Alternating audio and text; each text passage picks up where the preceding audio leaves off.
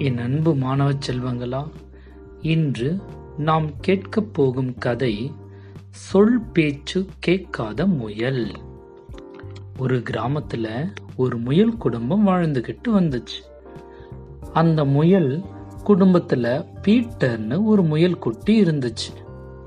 ஒரு நாள் முயல்களோட அம்மா எனக்கு ஒரு வேலை இருக்கு நான் பக்கத்து கிராமத்துக்கு போயிட்டு வர்றேன்னு சொல்லிட்டு வெளியில கிளம்புச்சு.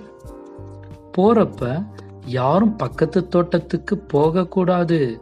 அங்க போனீங்கன்னா உங்களுக்கு ஆபத்து ஏற்படும்னு எச்சரிச்சிட்டு போச்சு அந்த முயல் அம்மா. உடனே எல்லா முயல்களும் அடுத்த தோட்டத்துக்கு போகாம வெளியிலேயே விளையாடிச்சுங்க. ஆனா அப்படி அந்த தோட்டத்துல என்னத்தான் இருக்குன்னு ஒரு ஆர்வம் உண்டாச்சு பீட்டர் முயலுக்கு.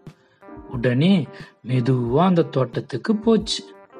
அங்க நிறைய காய்கறிகள் இருக்கிறத பார்த்துட்டு அதை திங்க போறப்ப அந்த தோட்டத்தோட முதலாளி வந்து அந்த முயலை துரத்த ஆரம்பிச்சார்.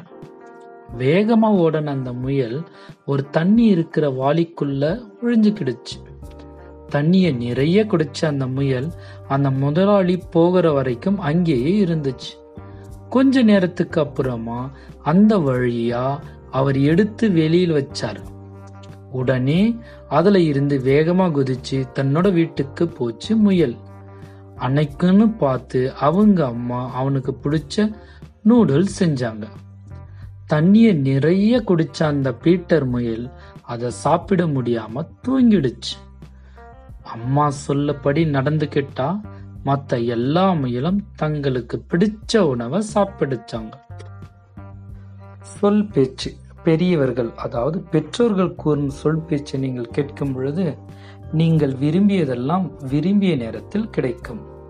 நன்றி குழந்தைகளே.